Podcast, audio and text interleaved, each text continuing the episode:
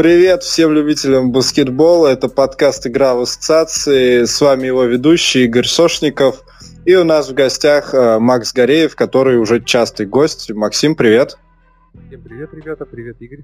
Да, если вы не заметили, то мы несколько видоизменили свое приветствие. Оно пока временное, как бы, если у вас есть какие-нибудь идеи насчет того, чтобы ну, в общем, идея насчет приветствия э, этого подкаста, пишите к нам в группу «Игра в ассоциации», мы все рассмотрим, э, потому что мы собираемся выходить из андеграунда в света, и как бы «Салам, чернота» звучит не очень ну, популярно. Да, я тоже удивился мы начнем с такой темы, которая, ну, эта новость была достаточно, это, ну, это вообще не новость. НБА, по-моему, объявлял об этом чуть ли не в ноябре, э, вот, но недавно просто об этом все стали говорить. НБА проводит церемонию вручения наград. То есть раньше каждая награда индивидуальная вручалась по ходу плей-офф и отдельно, э, каждому, соответственно, лауреату. Теперь это все будет уже после сезона, и, ну, в общем, будет все вместе. Будет одна большая церемония, ее будет вести Дрейк. Как, по-твоему, вообще такая идея, она, ну, она интересная, или пусть лучше вот они у себя там в подвале проведут эти какие-то странные церемонии, зато побыстрее нам расскажут, а, кто, собственно, победитель. Я как-то двойственно к этому отношусь.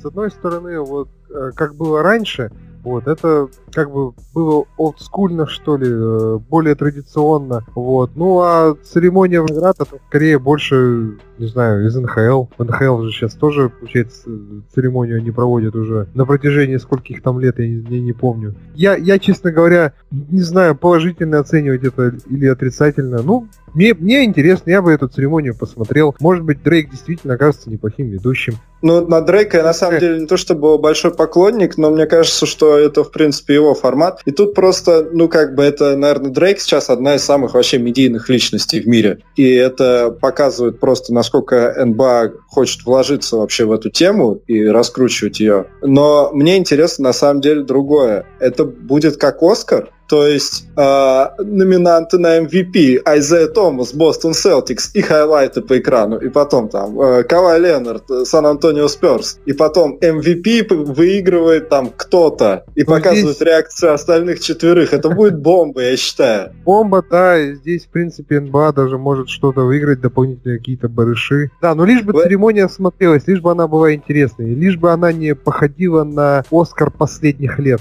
Ну, э, я не знаю, не смотрел «Оскар» последних лет, если честно, поэтому э, мне тяжело судить. Вот, я просто потом уже на утро результаты смотрю. Мне вот что интересно. А если вы не смотрели пресс-конференции вот этих победителей, обладателей индивидуальных наград, вы, наверное, видели пресс-конференции, которые игроки дают после матчей плей-офф. Потому что после матчей плей-офф эти пресс-конференции показывают всегда. Вот сидит мужичок, ну там тренер или игрок э, за столом, у него сзади вот эта вот синяя стена там с логотипами NBA, и вот он что-то говорит. Вот в таких же условиях вручалась награда. Мне кажется, что эм, ну, церемонию эту смотрели только задроты. Потому что за несколько дней до нее было известно, кто победит. И это как смотреть Оскар только для того, чтобы послушать благодарности. Это не совсем то, да, бывают проникновенные речи и все такое, но как бы я не думаю, что много людей это смотрело. Вот такую церемонию будут смотреть многие люди. Я так понимаю, что это же э, требование ну,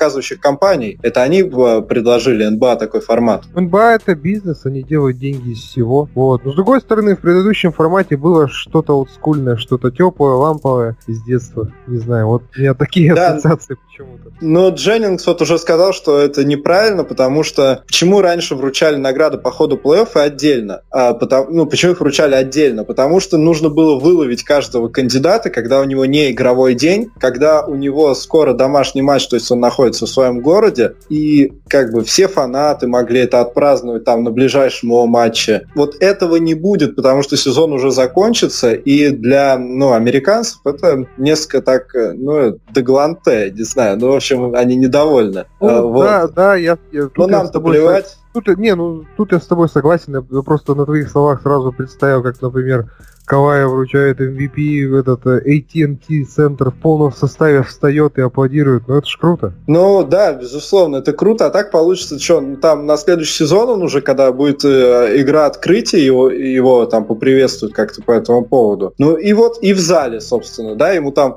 э, ну кто будет хлопать Кавая Ленарду, когда он возьмет MVP? Еще Уэсбрук, что ли, будет хлопать? Ну, господи, я Нет, ну на самом деле вот это, конечно, если кто-нибудь заставит Войнаровски удалить Твиттер на пару дней и не сливать заранее информацию, то такая вот, э, такое награждение, на котором будут объявлять, кто выиграл, и до этого не будут знать, кто победитель. Это будет очень круто, мне кажется, и Тогда вопрос, почему раньше так не сделали? Ну, ну лишь, лишь бы они с конвертиком... Э, с, э, не с ошиблись? Да, да, да, не ошиблись с конвертиком, как это было на Оскаре. Почему? Будет забавно. Будет забавно. Объявят, оп, Уэсбург MVP, а вот нет, извините, ребята, на самом деле какой-нибудь Айзия Томас. это шутка, и совпадение Айзия Томаса и э, фильма «Лунный свет» это можно, сказать, можно считать случайностью. Эм, ну, в общем, я просто сегодня вот пытался именно найти какую-то информацию более подробную по этим наградам. И, ну, не то чтобы ее много есть, но я так понимаю, что вот планируется именно такой формат, когда будут объявлять победителя, и до этого он будет неизвестен. Но, а что еще немаловажно, они говорят о том, что кроме вот этих стандартных наград, которые всегда раздаются, и почему-то среди этих стандартных наград не упомянут э, лучший генеральный менеджер, ну да ладно. В общем, кроме них будут еще какие-то дополнительные награды, за которые будут голосовать болельщики. Я так понимаю, что это не генеральный менеджер, потому что генеральный менеджер ничем не хуже тренера года. Если вы тренера года не выставляете на голосование, то почему менеджера выставлять? Я так понимаю, что это не возвращение каких-то старых наград типа камбэк года, MVP э, плей-офф, который был в э, АБА или еще что-то такое. Я даже думаю, что это не лучший партнер по команде, потому что откуда там э, болельщики могут знать, кто лучший партнер по команде. И это меня наталкивает на мысль о том, что будут какие-то новые награды. Ну, Какую бы награду ты хотел, чтобы НБА ввела? Так, ну вот я вспомнил, вспомнилась мне награда, скажем, раньше в СССР был, ну не то что награда, ну там титул э, гроза авторитетов, там, э, когда чемпионат СССР по футболу проводился, вот, грозой авторитетов часто, например, Одесский Черноморец считался. Э, вот в НБА, может быть, что-то вот похожее ввести, мне почему-то сразу на ум вспомнилось, э, вспомнился Феникс образца первого сезона Харнасика с Дагичем и Бледсо, которые влюбили в себя практически всех, рубились до самого конца, бились за плей-офф, но, к сожалению, не вышли, и, по сути, по сути, команда на этом развалилась. Вот. Ну, а в этом году ты бы кому такую награду отдал? Гроза авторитетов? Ну, э, так, блин, вот если подумать, может вот быть... Вот я Хьюстон... тоже не знаю. Может ну, быть, Хьюстон сам авторитет. Не, видишь, он авторитетом Хьюстон стал по, по ходу сезона. Ну, ну, ну все равно, видишь, они же влезли на третье место. Вот, и заслуженно ведь залезли. И не, не, все же прогнозировали, что Хьюстон не попадет в плей-офф. Да мы уже сто раз об этом с тобой говорили.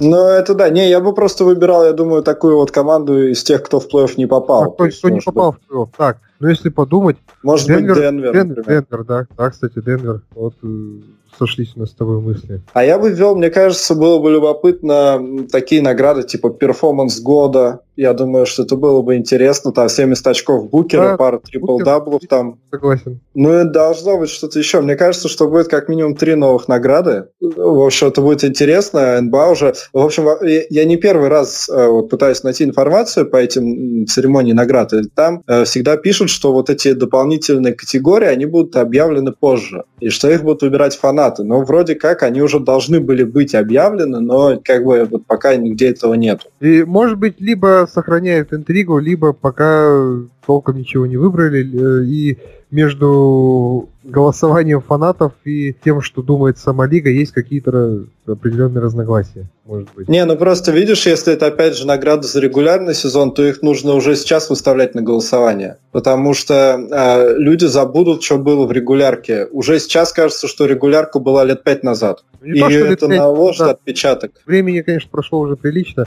Ну, Игорь, на, э, что бы мы тут с тобой не говорили, Адам Сидлер нас все равно не услышит и поступит по-своему. Вот. Не, но мы Будь... пытаемся угадать и подготовиться к тому, что он сделает, потому что... Понятное дело, ну, нам остается держать руку на пульсе и следить. Ну да, это на самом деле интересная такая тема, хотя она как бы, ну, такая немного около баскетбольная. А теперь переходим, собственно, к баскетболу. Э, что для тебя главная неожиданность в нынешних плей-офф? Так, хм, ну если подумать хорошенько. То, честно говоря, я, я бы так вот сходу не назвал, вот, вот прям какую-то неожиданность. Э, то что, то, что, например, Чикаго поведет в серии 2-0, э, э, это я предполагал, особенно, особенно с учетом трагедии Айзи Томаса и с учетом того, что э, в составе Чикаго есть Дуэйн Уэйт и Реджин Ронда люди все-таки с чемпионским опытом. То, что Юта будет э, вести у Клиперс, э, ну, в принципе, я ожидал более равной борьбы, что ли, в этой серии.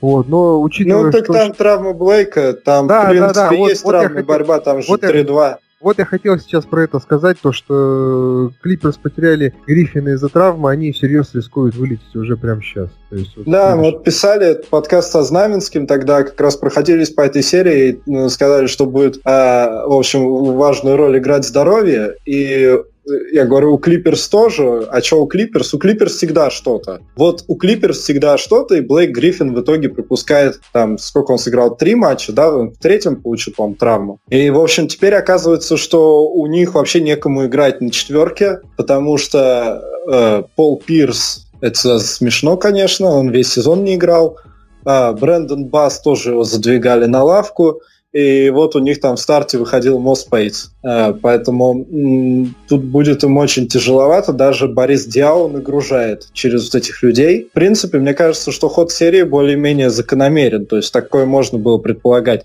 Что касается Чикаго, я не думал, что они поведут 2-0. Я думал, что там может быть серьезная борьба. И, наверное, счет 3-2 в пользу Бостона после пяти игр можно было предполагать. Не то, что будет 2-0 по ходу, я, я если честно, вот, не думал. Э, вот смотри, Игорь, для меня даже неожиданность, что Бостон так быстро воспрянул духом. Я, честно говоря, думал, что там вообще будет свип. Э, прям 4 Так они не воспряли, так они не воспряли. Рондо сломался, Стивенс выпустил маленькую пятерку, и вот как они воспряли. Если бы осталась большая большая пятерка и ронда, ничего бы не поменялось, и был бы свип. Ну, э, как тебе сказать, ну, ну все равно, видишь, э, Айзи все-таки полностью отойти от такого невозможно, но все-таки команду-то за собой повел. Ну да, конечно, им подсобила травма Ронда, но все равно же тут морально-волевые качества какие-то должны же быть. У Чикаго, например... Ну какие морально-волевые качества? У них нет ни одного разыгрывающего теперь. У них Айзея Кэннон в старте а... будет играть. А, Айзея Кэннон... Игорь, Игорь, это погоди.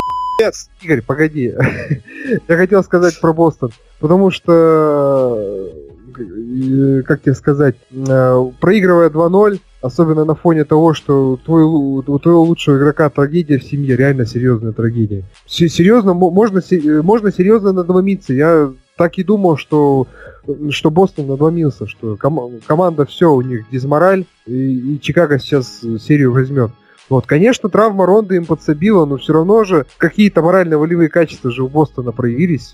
Три игры подряд просто так не возьмешь. Даже, даже с учетом того, что у соперника не осталось разыгрывающих. Но я придерживаюсь той точки зрения, что, в общем, Чикаго, во-первых, как-то, я не знаю, они как будто схватили звездняк. Я не знаю, они играли просто жестче в первых матчах. Физически очень жесткую борьбу навязывали везде. Сейчас такого не видно. Но Мо... мне кажется, что Бостон не столько удержался, вот как-то там не посыпался, смог взять себя в руки, Стивенс нашел такой ход, который сделал их преимущество игровое очевидным, и там уже настрой такого значения большого не имеет. Он просто смог создать такую ситуацию, в которой как бы класс команды Бостона более заметен, а класс команды Бостона он выше, чем Чикаго. Выше не спорю, тут э, я с тобой в принципе соглашусь э, в том плане, что Стивенс гораздо более квалифицированный тренер, чем Хойберг. Но видишь, на моральном... Ну ладно, у Хойберга некого просто ставить. Ну, э, Игорь, все равно согласись, э,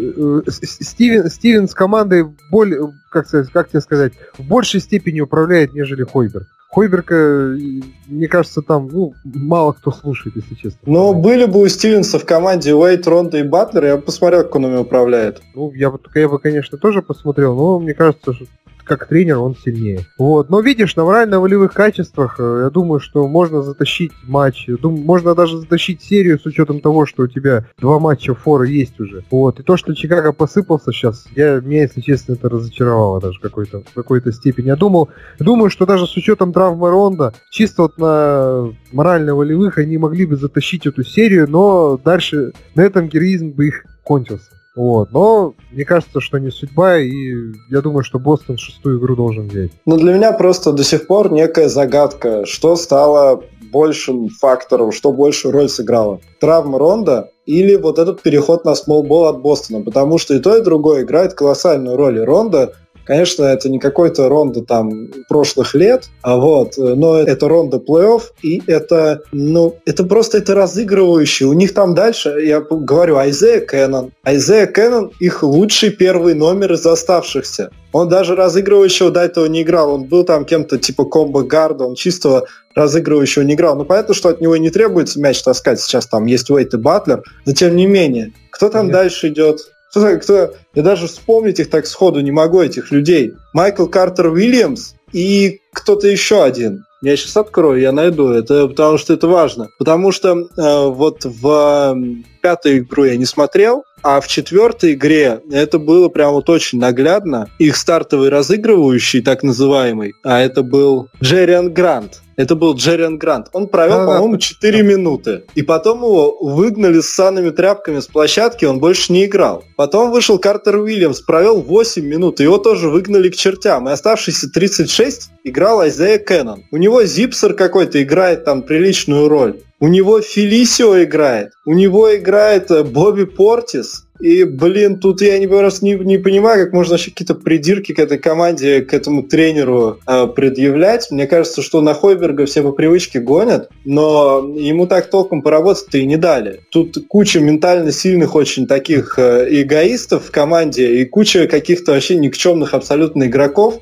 но вот я смотри, не думаю, что как-то можно большего ждать. Вот смотри, э, Ронда действительно это потеря. Вот. Ронда, особенно после того, как они с Хойбергом вроде как разрешили конфликт, Ронда действительно начал прям очень круто и полезно играть. То есть напоминать себя э, времен Бостона. Но видишь, с учетом даже вот этих самых людей, у Чикаго все-таки есть, есть, во-первых, Батлер, который один из лучших третьих номеров, наверное, в лиге. Вот, ну действительно суперзвезда. Вот. Э, у них есть Дуэйн Уэйт, человек с колоссальным просто чемпионским опытом. И в плей-офф, как мы видим, например, э, как мы видим на примере Джо Джонсона, такие люди просто незаменимые. При том, что Джо Джонсон даже не, э, чемпионом-то не был никогда. Вот, но у него есть опыт, у него большие эти самые, ну, я не думаю, что просто Джо понял. Джонсона можно сравнивать вообще с кем-то. Потому я... что такую игру, как он, не демонстрирует никто. Он может вообще выходить только на последние пять минут. У него роль э, гораздо скромнее в Юте, в общем, по ходу матча. Ну, ну, все равно это человек опытный. Вот, с большущим опытом игры в плей-офф. У него, например, и у Бори Диао э, опыт игры в плей-офф превышает э, опыт... А, и Джорджа Хива. Да, вот их, э, вот три самых опытных игрока у Юты, по, по, а, а за ними пустота. За ними там и в плей-офф-то никто не играл толком. Вот, разве что Хейвард пять лет назад. Да, я просто, извините, я сейчас перебью. У него показатель полезности был, ну не показатель полезности, в общем, на 100 владений, когда он был на площадке, Юта проигрывал 28 очков. А когда его не было на площадке, Юта проигрывал 27,2 очка команда молодая была, их тогда вынесли, по-моему, вообще. Клипер сделали с ними все, что хотели, возили их там по площадке. Ну вот, да, вот они теперь мстят. Да-да-да, можно, можно так сказать. Но вот сейчас речь не о Юте. У Уэйда все-таки колоссальный чемпионский опыт. У него опыта больше, чем у всех игроков Бостона вместе взятых. Вот. И я думаю, что Уэй, э, сегодняшний Уэйд в состоянии, например, решить исход матча, решить исход даже серии первого раунда. Вот, в состоянии. Э, я думаю, что как и, как и собственной игрой, так и, э, э, так и в раздевалке, в принципе. Я думаю, что Уэйт на это способен. Вот. И, честно говоря, я расстроюсь даже, если Чикаго вот так вот обидно, обидным образом э, потерпит четвертое поражение подряд и вылетит из плей-офф. Вот, да, там должен быть седьмой матч. Да, да, да. Да, да, да, потому что вот эти все, вот эти все ветераны чикагские, том числе и Ронда, который все-таки какой-то авторитет в раздевалке тоже имеет. Ну вот, они должны что-то предпринять. Должны как-то взбодрить команду, повести партнеров за собой. Ну, Ронда пусть ментально, со скамейки, вот, ну, а Уэйт собственным примером, что ли. Ну, Но Ронда как... нужно выйти, и Ронда придется выйти в шестой игре, может быть, не для того, чтобы играть. Я просто помню, как эм, Golden State, по-моему, когда они первый раз вышли в плей-офф, вот в эпоху Карри, э, там Дэвид Ли получил травму, чуть ли там не в самом начале серии с Денвером. Да, я помню. Э, да, и потом он вышел. То есть сказали, все, сезон закончен, а потом он вышел там что-то на пятую игру, что ли. Он там отыграл немного, он никакой особой пользы не принес, но, конечно, команду это завело. И, ну, мы помним, естественно, более известные более старые примеры там с Уиллисом Ридом. А, вот. Но, видишь, в целом Golden State, Golden State ведь тогда это не помогло, по-моему, или, подожди, или, или они Нет, выиграли? Денвер они бахнули. Они а, 4, потом проиграли 4, только 4, шпором. Да, да, 4-3 они выиграли Денвер. 4-2. 4-2, да, да, 4-2. И это был, это был первый сезон, короче, когда Golden State отрабатывал схему Дюрента. Они выбили Денвер и потом забрали из Денвера и Гудалу. А Хьюстон, Оклахома, ты удивился, что Оклахома больше игр не взяла? Да, честно говоря, нет. Я, в общем-то, и, в общем-то, это предугадывал, что будет там 4-1, ну, максимум 4-2. Потому что Хьюстон как команда гораздо сильнее. Ну да, и, это очень было предсказуемо. И, и, и Хард, Харден имеет больше влияния на команду, на партнеров. Ну да, и партнеры у него все-таки чуть получше. Три команды уже вылетели из плей-офф. В общем, по ним, по всем есть вопросы э, в плане того, куда им дальше двигаться, как им быть, потому что э, одна команда это Индиана Пейсерс и, соответственно, Пол Джордж. Они отлетели 0-4 Кливленду, и на самом деле шансов там никаких не было и Пол Джордж вел себя как э, не самый хороший партнер по команде, хотя играл, ну, нормально играл. Не, не то чтобы какой-то перформанс уровня Пола Джорджа на регулярной основе, но играл он неплохо. И теперь вопрос, собственно, что ему делать-то дальше? Он следующим летом свободный агент. Он там то ли опцию отклонит, то ли э, просто у него контракт кончается. Э, если его менять, Индиане, то нужно менять сейчас, ну, летом. Потому что уже перед дедлайном он будет стоить в два раза дешевле. Я думаю, что обмен произойдет. Вот, потому что вот этот самый плей показал, что э, я думаю, что дальше им не по пути. Вот, и, а Индиане нужно будет перестраиваться. Но здесь опять же ошибка, кажется, Лэри Бёрда. Им, как сказать, они или, или им Джорджа на высокий драфт пик менять, вот, или уже на нескольких хороших, хороших игроков, может быть, сыроватых еще, молодых. Я думаю, что два пика нужно брать. Но я мантру свою повторяю.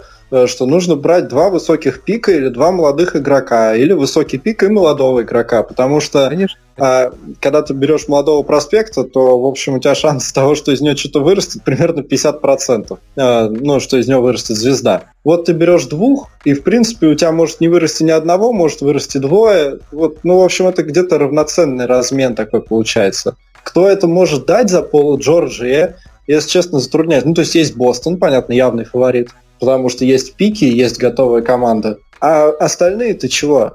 Они будут не лучше Индианы. То есть его сватали в Лейкерс, например. Ну, придет он в Лейкерс. А, два молодых игрока поедут, соответственно, обратно в Индиану. И, и что у него там будет в этих Лейкерс? Кто у него останется? Ингрэм или Рассел, я так понимаю, один из двоих. И новичок с этого сезона. Когда эта команда сможет а, на что-то претендовать? Мне кажется, что с Джорджем, конечно, прогресс-то у них пойдет побыстрее. Вот, все-таки... Да думаю, наоборот, что... он мяч не будет давать. Какой у них прогресс пойдет? Не, я имею, я имею в виду, что, как тебе сказать, команда может быть... Ну, если, если э, Джорджа настроить на правильный, на, на правильный лад, что ли, чтобы он э, как-то делился мячом, вот, то прогресс у них может пойти быстрее. Я просто здесь связываю с Надеждой Лейкерс именно с тренером. Люк Уолтон все-таки он посильнее Нейта Макмиллана будет. Вот. Но с другой стороны, Джордж явно, Джорджа явно звездные замашки. Джордж явно не будет считать для себя Уолтона авторитетом каким-то. Вот. И вот эта вся авантюра с обменом его в Лейкерс, то есть я к этому отношусь скептически. Я думаю, что если обмен этот случится, то это будет провал грандиозный просто. Как и для Джорджа, так и для Лейкерс. Вот, все-таки Джордж Да, себя... ну, придется сразу, короче, тогда уже жать на полную газ. Им нужно тогда отдавать сразу куда-нибудь Э, не знаю, того же там Рассела, чтобы получить за него какого-нибудь готового разыгрывающего, они оставят у себя там одного молодого игрока, наверное, вот с этого драфта. Э, опять же, если он не поедет в Индиану в обмен на Джорджа, хотя, ну, скорее всего, не поедет, потому что это слишком уж круто. Но, блин, просто получится, что Индиа... Э, Лейкерс придется всю, всю свою молодежь что разогнать, чтобы собрать команду под Джорджа, и опять же, ну и что вы соберете там под Джорджа за эту свою молодежь? Это будет та же Индиана. И у вас болтаются мертвым грузом эти контракты Мозгова и Денга. Лейкерс просто не готовы к тому, чтобы получить Пола Джорджа. И таких команд на самом деле большинство из тех, кому есть что предложить. То есть из тех, у кого есть талантливая молодежь, молодежь есть у тех, кто ни на что не претендует. И Джорджу они не интересны. А какой-то равноценный обмен за него искать, ну, я не знаю, кто за него может там предложить каких-то готовых игроков. Не знаю, там типа Денвер отдаст за него Галинари и э, там своих вот этих там Мудиа и еще кого-нибудь э, такого псевдоталантливого. Да, ситуация действительно патовая. Вот, я думаю, если обмена не случится, то Джордж, Джордж обязательно уйдет свободным агентом. То есть это уже... Это будет как... правильно. Да, да, да, это будет... Потому что свободным я... агентом ты можешь идти куда хочешь. Да, ну, я думаю, все-таки здесь, видишь, э, тут не позавидуешь ни, ни Ларри Берду, ни самому Джорджу. Джорджу, во-первых, нужно вправить мозги, что ли, чтобы он перестал себя... Ну, не то чтобы перестал, ну, стал вести себя менее звездно, что ли, после этого самого плей-офф. Ну, я Бёрду... думаю, что Ларри Бёрд один из немногих, кто в состоянии это сделать. Да-да-да, у Ларри Бёрда все-таки колоссальный авторитет. Ларри Бёрду нужно искать варианты.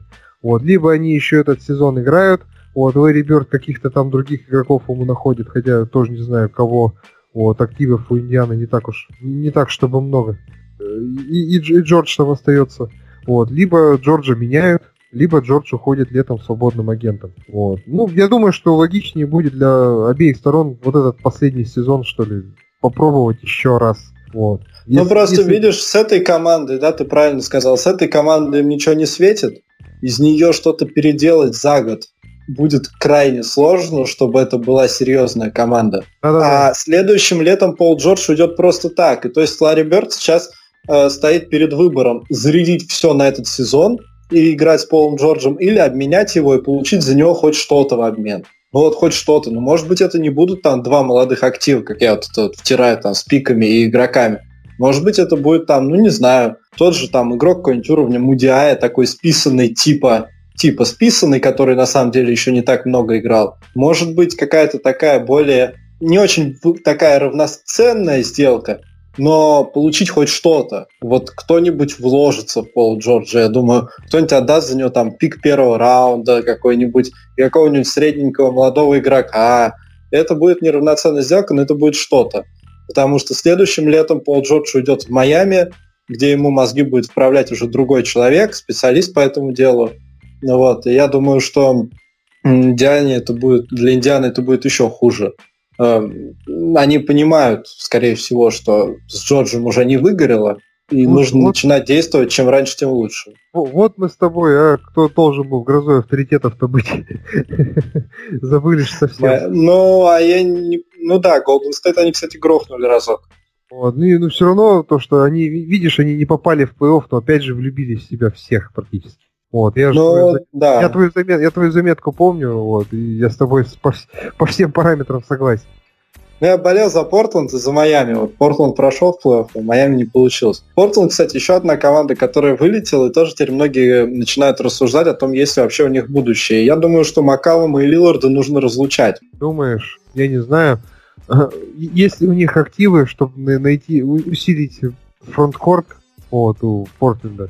Им обязательно нужно усилить фронткорт. В принципе, Нуркич это уже усиление. Я бы посмотрел на них, в принципе, еще один сезон, вот, потому как они будут с Нуркичем сыгрываться. Вот, Нуркич пришел ведь по ходу сезона, это уже дало какой-то эффект. Уже... Мне кажется, это пустая трата времени, их задняя линия просто физически не способна защищаться. И когда у тебя две такие дыры, и против них играют, как правило, ну, лучшие игроки соперника, ну, ну, то есть, если мы посмотрим там на западную конференцию, у всех топы играют там в задней линии. Харден, Уэсбрук, Карри, Конли, у всех есть кто-то классный такой игрок э, в задней линии, там, Крис Пол. И вот они смотри, будут неминуемо отгружать. Ну вот смотри, Игорь, варианта здесь два. Или я бы посмотрел еще сезон, я бы дал еще один сезон, либо э, я бы поменял Маколума на какого-нибудь более надежного, что ли, второго номера. Ну, более ориентированного, ориентированного на защиту, я бы так сказал. Ну да, тренди так... игрок, как да, вариант. Да, да, да. Да-да-да, типично. Вот. вот наподобие Эвери Брэдли, например. Вот. Но вот. я не уверен насчет, на самом деле, насчет стабильного броска Эвери Брэдли, насчет его здоровья тоже не уверен. Брэдли, во-первых, хороший защищающийся игрок, а, а во-вторых, он в атаке ведь все-таки прогрессирует. Вот как он был, э, какой он был, например, года 4 назад, там, сколько он набирал, сколько он сейчас, сейчас набирает. Все-таки в атаке он прогрессирует. Это факт. Но здоровье у него не очень. С этим я тоже соглашусь. Я бы привел другой пример. Э, человек, который за Портленд играл, это Уэс Мэтьюс. Естественно, не нынешний, а да. тот, который играл за Портленд. Вот этот человек идеальный напарник под Лиларда. Это тот, с кем Дэйм должен играть в паре в защите. Ну и, естественно, я уже давно говорю о том, что а, в принципе нужно бы постараться им бомбануть э, Лилар, ой, Макколума на Джимми Батлера с какими-нибудь там довесками, все, что есть, вот туда. Да, вот кстати, это была бы бомба. Вариант был бы неплохой. Вот. Ну, я бы тут чикагским болельщикам бы не позавидовал, если честно. Ну, что... ну да, молодежи вы не получите. И Маккалм, для меня, на самом деле, это такой темный персонаж. Я не удивлюсь, если он там, через год э, начнет приносить проблемы э, своей команде. Вот, и на площадке, и за ее пределами. У меня какое-то есть недоверие к нему, оно иррациональное. Я не говорю, что я как-то за ним пристально наблюдаю, или у меня есть данные, просто такое впечатление складывается, глядя на него. Ну, посмотрим, посмотрим. Обмен, конечно, этот интересный. Я не знаю, вдруг там какой-нибудь э, Джон Пексон возьмет, подмигнет Макалому, скажет, что я думаю, что ты второй Стеф Карри, и, мы отдадим за тебя нашу главную звезду. Ну, тут вот, кстати, большой вопрос э, Макколму. Я вот сказал, что он может приносить проблемы команде. Еще мне кажется, что, в принципе, а они оба будут друг без друга лучше. И, в принципе, у них задел там, ну, на регулярное попадание на матч звезд, он есть у обоих. Просто не вместе. Они вместе не могут быть эффективны. Вот. Если в атаке они еще как-то там чередуют нагрузку, то в защите они отдыхают оба одновременно. Поэтому как бы просто я не вижу, как за счет этого можно выигрывать в плей-офф регулярно нужно что-то менять, и, может быть, найти какого-нибудь скорера там без особой защиты в переднюю линию. Например, там, не знаю, Блейк Гриффин, условно. Вот. Но нельзя двух игроков соседних позиций без защиты держать. Так не получается. То есть даже там э, пик-н-роллы, которые будут разыгрывать через Лиларда и Гриффина, они не так опасны, потому что Э, комбинационно нагружать слабых защитников это уже другое дело. А когда он тебя просто, просто не защищается, то это, ну, это приговор, по-моему. Я Видишь, думаю, что им нужно если, раз, если, разлучаться. Если, если бы были, например, у Портленда третий, четвертый номер универсала, которые могли бы переключаться и на маленьких игроков, то есть тут могло бы что-то выгореть. Вот. Так у них, у них, смотри, у них есть Ален Крэп, который может играть там 1-3. У них есть Амину, который играет то на пятерке, ему, а начинал вообще карьеру на тройке. У них есть Тертер, который вообще не пойми что. И, в общем, и есть Вонли, который там четвертый, пятый, и он не очень крупный. У них есть, в принципе, вот для универсальной пятерки у них есть все. То есть выпустить пятерку там Лилард, Крэп, Тернер, Амину и, вот, собственно, все, Вонли.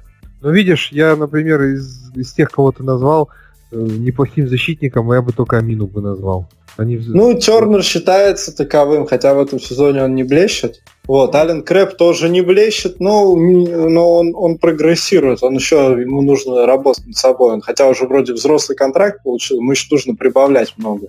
Конечно, конечно. Вот. Но все равно, вот, им нужно вот Амину можно поставить старт четвертым номером. Еще бы вот третьего номера хорошего тоже. Э, ну так у них в старте играет неплохой защитник. Мо Харклес. Он вполне себе защищается. То есть это не там не Дреймонд Грин, не Кавай Ленард, но это э, очень достойный оборонительный игрок, как раз вот 3ND. Ну, как тебе сказать, ну, видимо, этого не хватает. Если бы был действительно элитный, элитный третий, четвертый. Да видишь, просто под эту да. пару дырявую, под них ничего не хватает. Ты можешь выпустить Нуркича, Амину и этого же Харклиса, и все равно через них будут отгружать. Ну, нельзя играть с двумя защитниками, которые ни один, ни другой не защищаются. Э, ну, единственная команда, которая так играет, это Кливленд. Я, я уже назвал, вот у меня только два варианта есть. Или, или еще сезон посмотреть на них, или менять сейчас летом. Вот. Ну, я бы, Судя... наверное, менял сейчас. Ну, Мне кажется, сейчас просто Макалом в цене нет, нет уверенности в том, что он в следующем году будет стоить столько же. Ну да, да, тоже логично. Тоже логично, действительно. Тут на месте ген-менеджера Портленда я бы действовал, наверное, летом. А у меня такой вопрос. Блейк Гриффин в Оклахому поедет? Ну, просто я, э, пока ты подумай, я расскажу немножко о своем видении. Мне кажется, что э, Уэсбруку для того, чтобы как-то поменять свою игру и начать более командно ориентированно э, выступать, э, нужен партнер, ну, экстра класса. Человек, в которого он поверит. Как он, ну, в общем, многие ругали за то, что он Дюренту не доверяет, но, блин, уровень там был доверия совсем не такой, как к нынешней команде. Ему нужна какая-то звезда рядом. Нужно, нужен партнер, который сможет м, заставить Вестбрука играть иначе.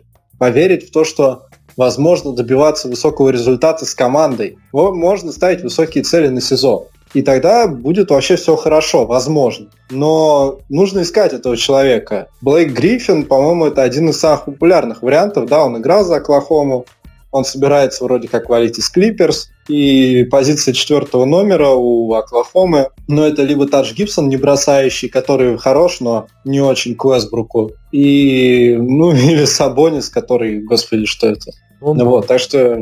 Сапонис молодой и перспективный. Я думаю, что он не поедет, хотя бы из-за того, что ну, значительно потеряет в деньгах. Вот. Ну и с другой стороны, даже если он может, даже если он согласится, опять включится тяжелая артиллерия в лице Криса Пола, в лице Дока Риверса, которые приедут к нему домой. А ты думаешь, Крису Полу Говорят... нужно это? Ты уверен, что Крис Пол хочет дальше играть с Блэком Гриффином? Ну, мне, мне, мне, так, мне так кажется. Вот. Они, я думаю, что они не будут менять шило на мыло. Вот. А, а кого они подпишут вместо Гриффина? Вот кого? Ну, я предлагал вариант с Милсом. Вот. И там еще Редик уходит. То есть, на самом деле, вот нынешний клипер с Крису Полу должны, по идее, подходить идеально. Это вот та команда, которую под нем можно создать. По набору умений партнеров, это, наверное, вот то, что ему нужно. Но мы видим, что результата нет из года в год. Значит, что-то нужно менять.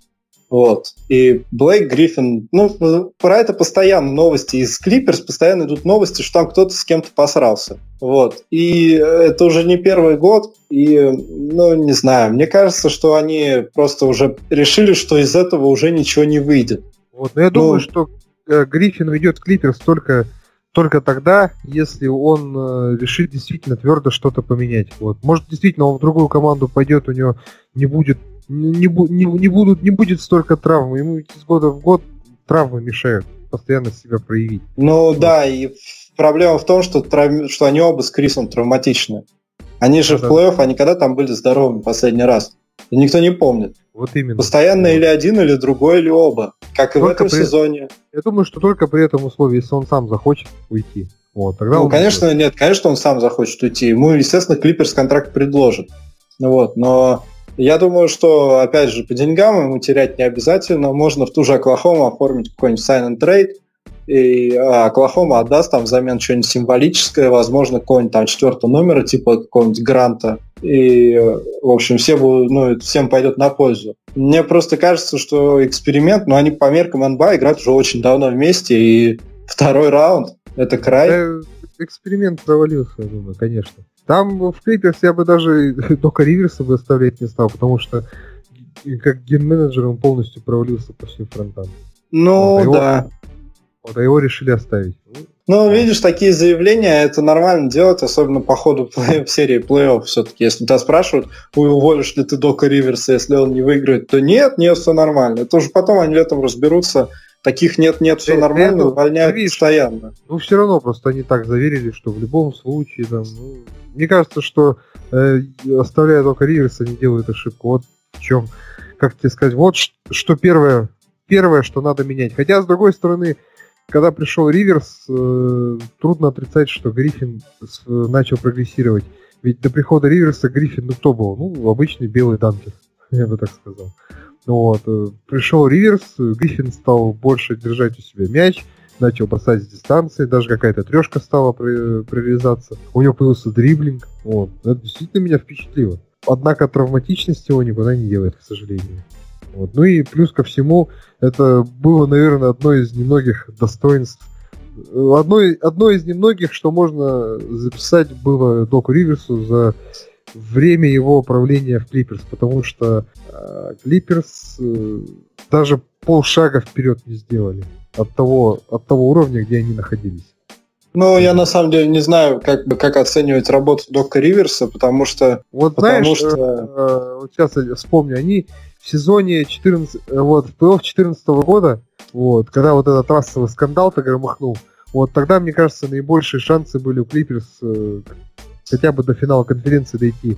Вот им нужно было, конечно, не вовремя вся эта ерунда это вылилась, но э, они же тоже взрослые люди, они должны были, вот, если честно, мне кажется, они должны были забить на вот это все дело. Вот, или не да, мне тоже так кажется, это можно спокойно пережить. Не устраивать, не устраивать публичных про- э, протестов. Там да, это расовый скандал, да, там э, сейчас в Америке э, дуют на воду. Да, специальные люди с этим разберутся, господи, да, уже все да, знают, да, что произошло. Да, не дуют, да, не дуют на воду, но там не было чего-то такого, из-за чего можно, можно было махнуть рукой на плей-офф, там, протестовать. Ну да, и там. сидеть плакать. Да, да, да, да, да. Это они поступили поступили непрофессионально. Не было там... Не, ну почему? Я помню просто тоже. Как раз этот скандал был посередине серии с Warriors, которую они выиграли в итоге в семи матчах. И, ну, ну как бы упрекнуть их в каком-то отсутствии самоотдачи тяжело. Мне кажется, что они даже на каком-то этапе это использовали как самомотивацию такую. Ну, все вот. равно, мне, мне кажется, все равно это сказалось. Вот, у них, видишь, вот э, не нашлось человека типа Пирса э, или, или Гарнета, которые вот я думаю, э, вот эти, вот эти парни, они могли бы их правильно завести, правильно это, замотивировать так, что они бы даже не обращали внимания на вот, эту, на вот этот весь скандал. Ну, так они... вот это Крис Пол или Док Риверс должны были это сделать. Ну, не сделали, видишь. И, по сути, они профукали свой, можно сказать, главный шанс, наверное, сделать что-то, потому что Клиперс тогда были действительно очень сильны.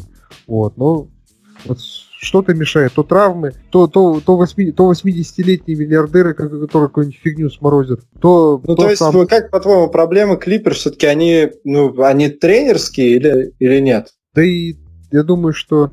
Э, ну, скажу так, допустим, вот Клиперс тренировал бы Карлайл эти годы. Были бы они значительно сильнее от этого? Да я думаю, что финал конференции Клиперс хотя бы разочек дозабрался. Мне просто кажется, что с таким количеством травм все равно ничего не светило. И, может быть, травма это какая-то вина Дока Риверса. Он, кстати, рассказывал в каком-то интервью э, о том, что, в общем, у них не было там ни врачей, ничего, и что пока Балмер не пришел, в общем, вот этот э, Стерлинг им вообще ни на что денег не давал.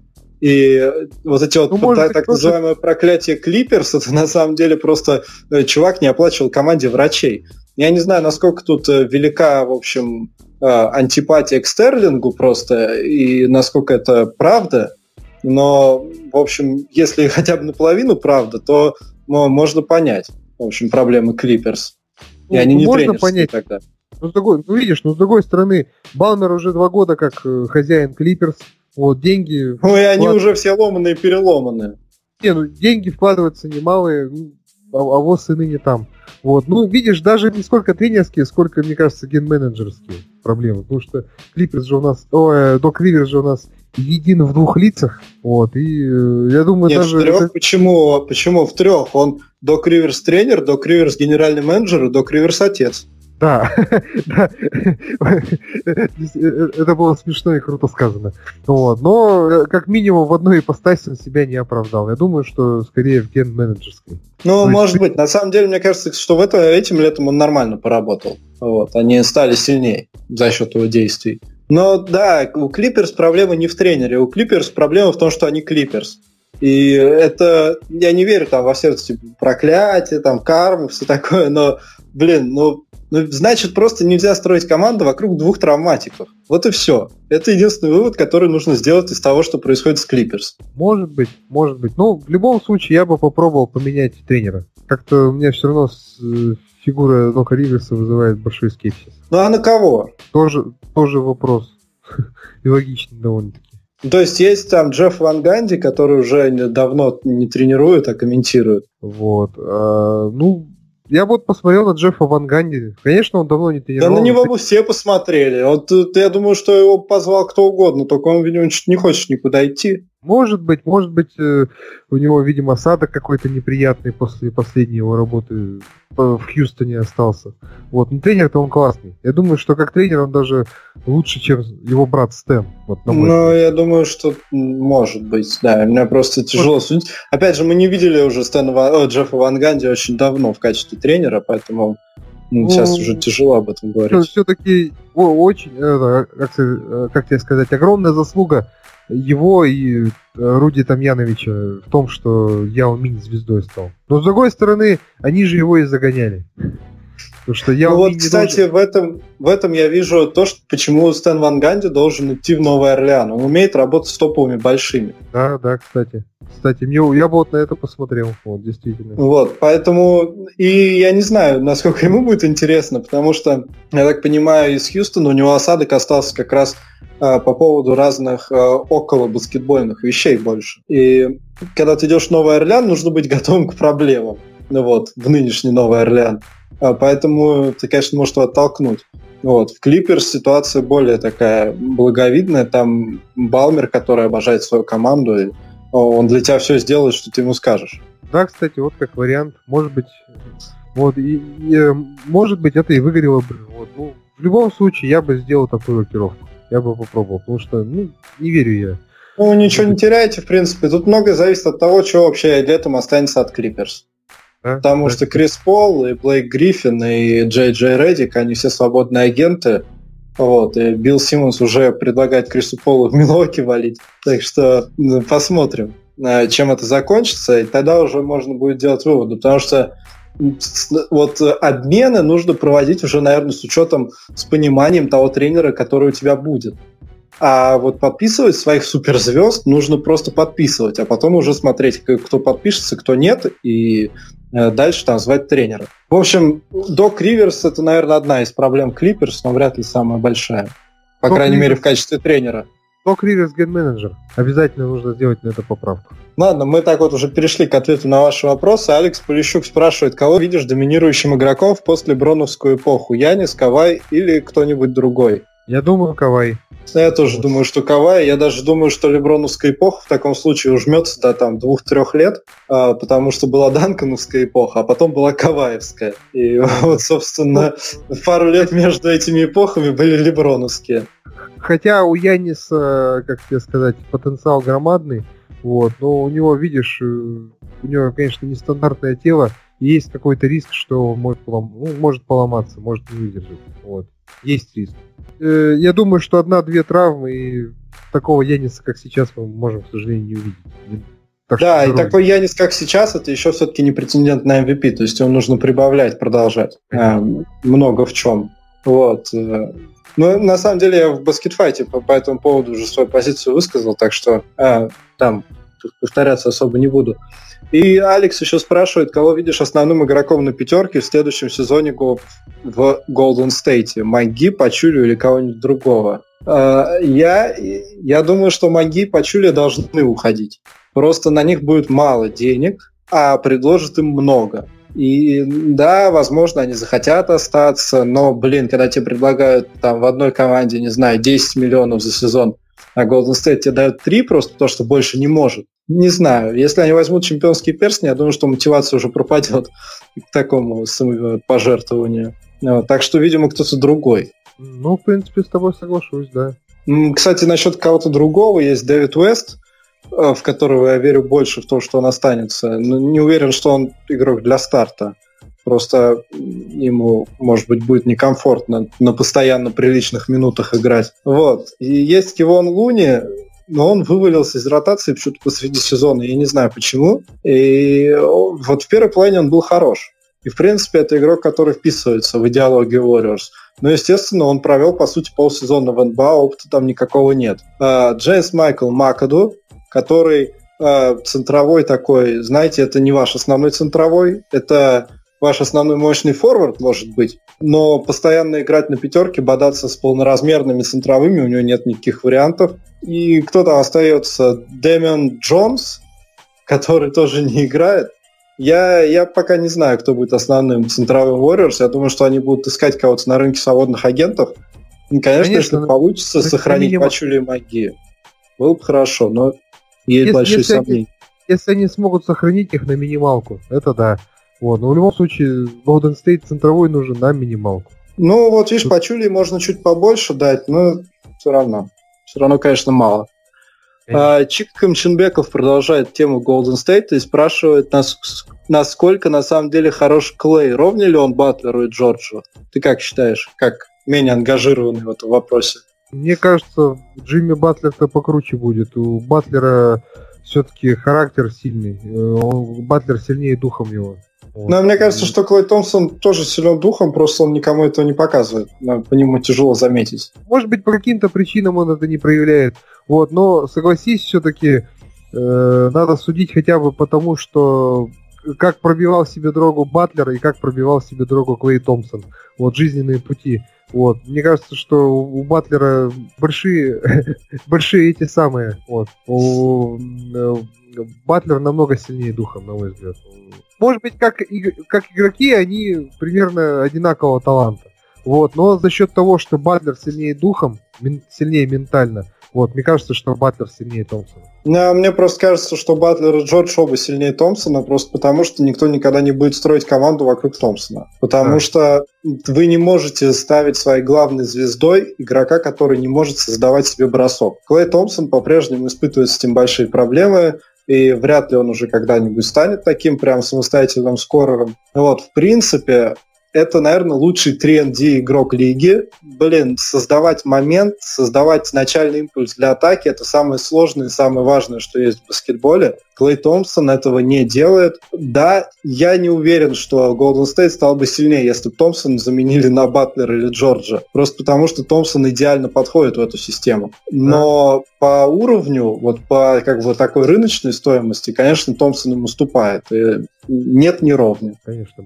Батлер все-таки да и Джордж, вот. Ну, Джордж все-таки с оговорками, но Батлер, мне кажется, звезда первого эшелона. Да, Чик Камченбеков задает еще один вопрос. Э, помнится, в прошлом сезоне Леброн выражал желание когда-нибудь собраться своей бандой. Э, Крис Пол, Уэйт, Мэлло в одной команде. Насколько это вероятно? Не пора ли это будет сделать, если никто из них не выиграет титул в этом или следующем сезоне? Но ты вообще веришь, что кто-то из них с кем-то объединится? Ну, я не знаю. Если, конечно, Мэлло вдруг вдруг согласится на минималку уйти в Кливленд. Да, на какую минималку? Мэлла обменяют. Ну не, Мэлла обменяет. Я имею в виду, что когда у него кончится контракт этот его, вот, если он там согласится на минималку. И если Точнее, этот Уэйд должен согласиться на минималку тогда. Да, вот Уэйд должен согласиться на минималку, очевидно, потому что он в этом сезоне то ли или в этом, или в следующем свободный агент. Вот.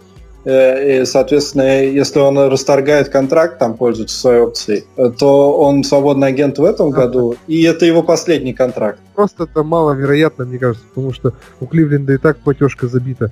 Вот. Э, как они будут принимать на себя контракт. Ну как, Карри Ирвинга меняют по sign trade у на Криса Пола. Потом, я не знаю, там кого-нибудь, э, Тристона Томпсона да, с его контрактом, и там, не знаю, Джей Ар Смитом кидают в Нью-Йорк на Кармела Энтони. Ну вот. И, ну, ну вот. И Дуэйн Уэйд там на что-нибудь куда-нибудь подписывается. Опять же, там я... возможен sign trade какой-нибудь. Не, я... если задаться целью, то можно. Просто, можно, блин, можно. ну смотрите правде в глаза. У Леброна Смысла не нет. будет шансов больше от этого на победу. Смысла в этом нет. Брать себе там двух травматиков и человека, который не помнит, когда он последний раз в плей-офф играл, это, знаете, это, это не путь к чемпионству. Для Леброна это главное а собраться с друзьями в баскетбол поиграть, ну, может, на Олимпиаду съездить, может, еще да, да, тут, э, мало, мало, это может случиться только в сборной США, но я думаю, Грег Попович э, вряд ли их соберет. Не, почему? Он будет их э, измождать. Он будет э, нагружать Леброна там по 40 минут, пусть бегает. Вот, чтобы потом его Кавай спокойно разделал. А Кавай вообще не будет вызывать сборную, пусть отдыхает.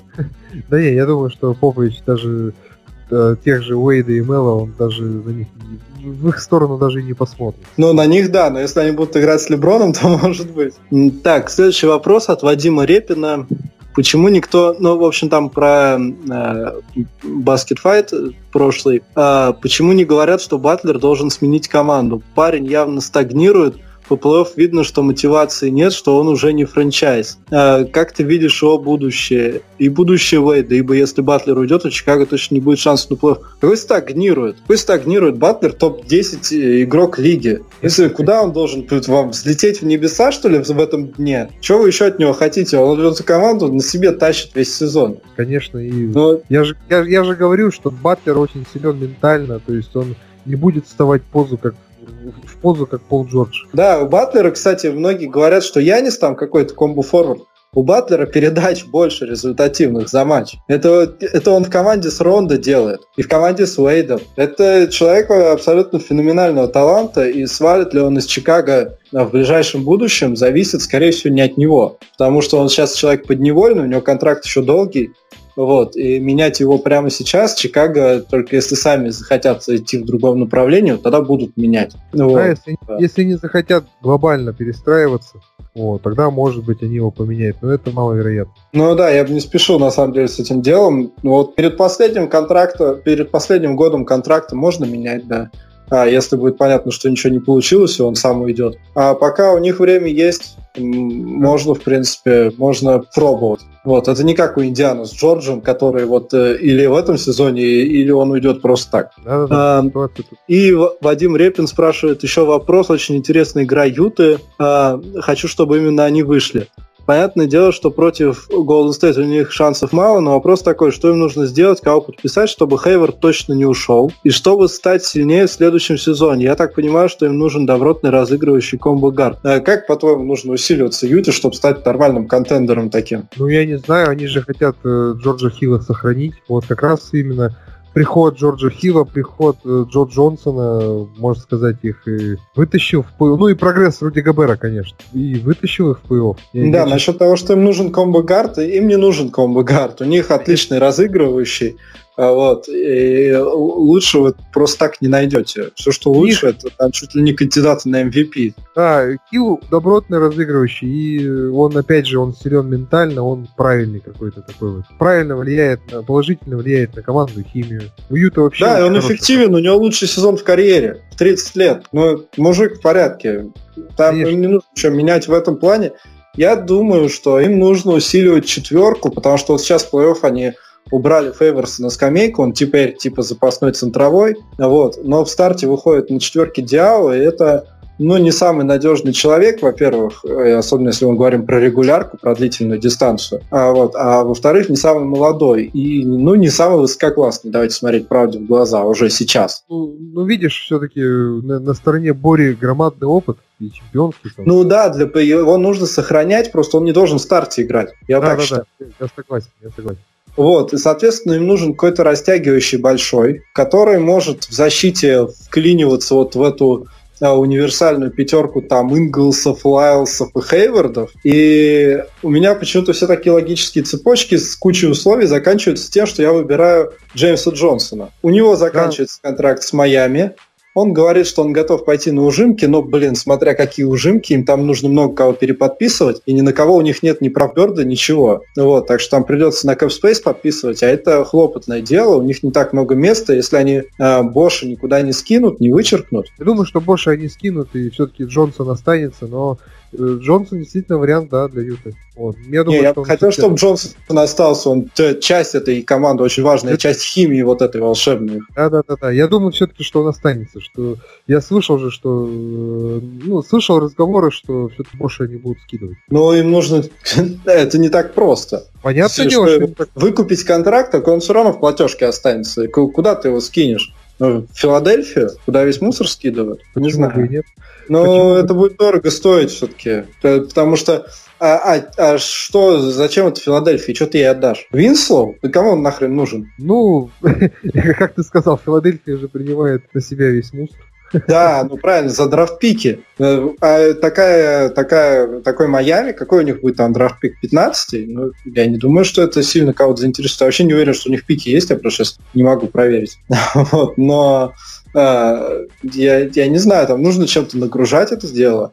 А у Майами, в общем, отдать-то особо и нечего. Поэтому будет ну, непросто. Ладно, ну ладно, не будем углубляться, но действительно YouTube идеально подошел бы Джеймс Джонсон, да. Но я все-таки думаю, что он останется. Да, ну, соответственно, или игрок схожего типа. Вот кто-то такой, кто вроде как может набирать очки, но это не обязательно. Юта — это команда, где там уже достаточно скореров, им не нужна какая-то там, не знаю, стабильная третья опция, потому что у них там выстрелить может кто угодно. И там Инглс, и Худ, и эти все люди — они отлично дополняют Хейварда, и хило. Им больше скореров таких постоянных не нужны. Но, блин, я не знаю, это сделает их контендером, вот Джеймс Джонсон. Я что-то сильно сомневаюсь. На самом деле, что на Западе возможно создать контендера при живых Сан-Антонио и Голден Стейте. Такого реального контендера, не номинального, который там, как сейчас Хьюстон, например, а команду, которая реально может выйти в финал и там дать бой Леброну. Да, это Юте тогда нужен какой-нибудь звездный игрок, потому что я думаю, что они ну, максимум могут в финал конференции каким-то образом про пролезть на героизме, на опыте уже на каком-то. Вот, но чтобы выйти, чтобы бороться за титул, конечно, им нужен звездный игрок. Можно Милс ну, повернуть. Как вариант. Ну, надолго ли Милса похватит? И вообще, знаешь, как бы мы с тобой слишком далеко вперед заглядываем. А, Юта впервые за пять лет играет в плей-офф, даже еще не оформила выход во второй раунд. Мы тут с тобой уже загадываем их. Называем ну, они все же фавориты, так что. Ну, фавориты, команда хорошая, но я думаю, что не стоит так заглядывать вперед. Ну, это правда. Ну и последний на сегодня вопрос. Вячеслав Носков спрашивает, как повлияет отсутствие Кэра на протяжении всего розыгрыша э, плей-офф. Э, допустим, Golden State залезет в финал, и шо? Без тренера они Кавс окажут? Мне нравится выбор, ваш выбор слов. Но я думаю, что Кэр создал очень такую хорошую систему в Golden State, которая, в принципе, может функционировать без него. Мы видели это на протяжении там, половины прошлогодней регулярки, когда Люк Уолтон рулил командой человек вообще без опыта. А сейчас э, есть Майк Браун, человек, который был, насколько я понимаю, в финале с Леброном в качестве главного тренера. Вот, так что он знает, как проигрывать Сан-Антонио 4-0. И у Кэра умный штаб, и он не атрофирован, потому что Кэр их слушает, он дает им принимать решения в том числе, и они готовы работать. Поэтому в принципе, конечно, это не повышает шансы Warriors. Будет на одного умного человека на скамейке меньше. Вот. Делает ли это их не фаворитами? Ну, я так не думаю. Опять же, Кэрп сможет взглянуть на ситуацию со стороны, как бы не с гуще событий, а так как бы сверху. Может, это чем-то поможет. А готовиться к матчу с командой он сможет. Так что я думаю, что это не будет критическим фактором, и а если Golden State вдруг не, вы, не выиграет, то это не из-за того, что Кэра нет. Вот. На то должны быть более веские причины. Ну да, если бы Браун был главным тренером, действительно, то есть ша- действительно шансы у Golden State были бы гораздо ниже. Ну, все-таки у них система отлажена более-менее. В Golden State действительно очень хороший штаб. Я думаю, что отряд не заметит потери бойца. Хотя, конечно, Кер на скамейке это уже там прибавляет. Ну да, видишь, зато его нет, можно вроде как мотивировать этим дополнительно команду. То есть Маун, он может быть не самый лучший тренер, но он опытный мужик, он знает все эти психологические штучки элементарные, э, чтобы настроить команду, играть за тренера, давайте вот за него, ребята, он сможет этим этой ситуации распорядиться. Он, я думаю, что вряд ли разница в отсутствии Кэра на скамейке, вот она будет такой разительной, что Golden State вдруг э, перестанет быть фаворитом и именно из-за этого проиграет. Конечно, я думаю, что действительно отряд не заметит потери бойца. Да, ну, в общем, вот так сегодня по НБА. Спасибо, что послушали. А, подписывайтесь на нашу группу ВКонтакте «Игра в ассоциации». С вами был Макс Гореев. Да, ребят, всем пока и всем спасибо. И спасибо тебе, Игорь, что меня пригласил. Да, спасибо, что пришел, мы тебе всегда рады. И я, Игорь Сошников. Ну и всех благ.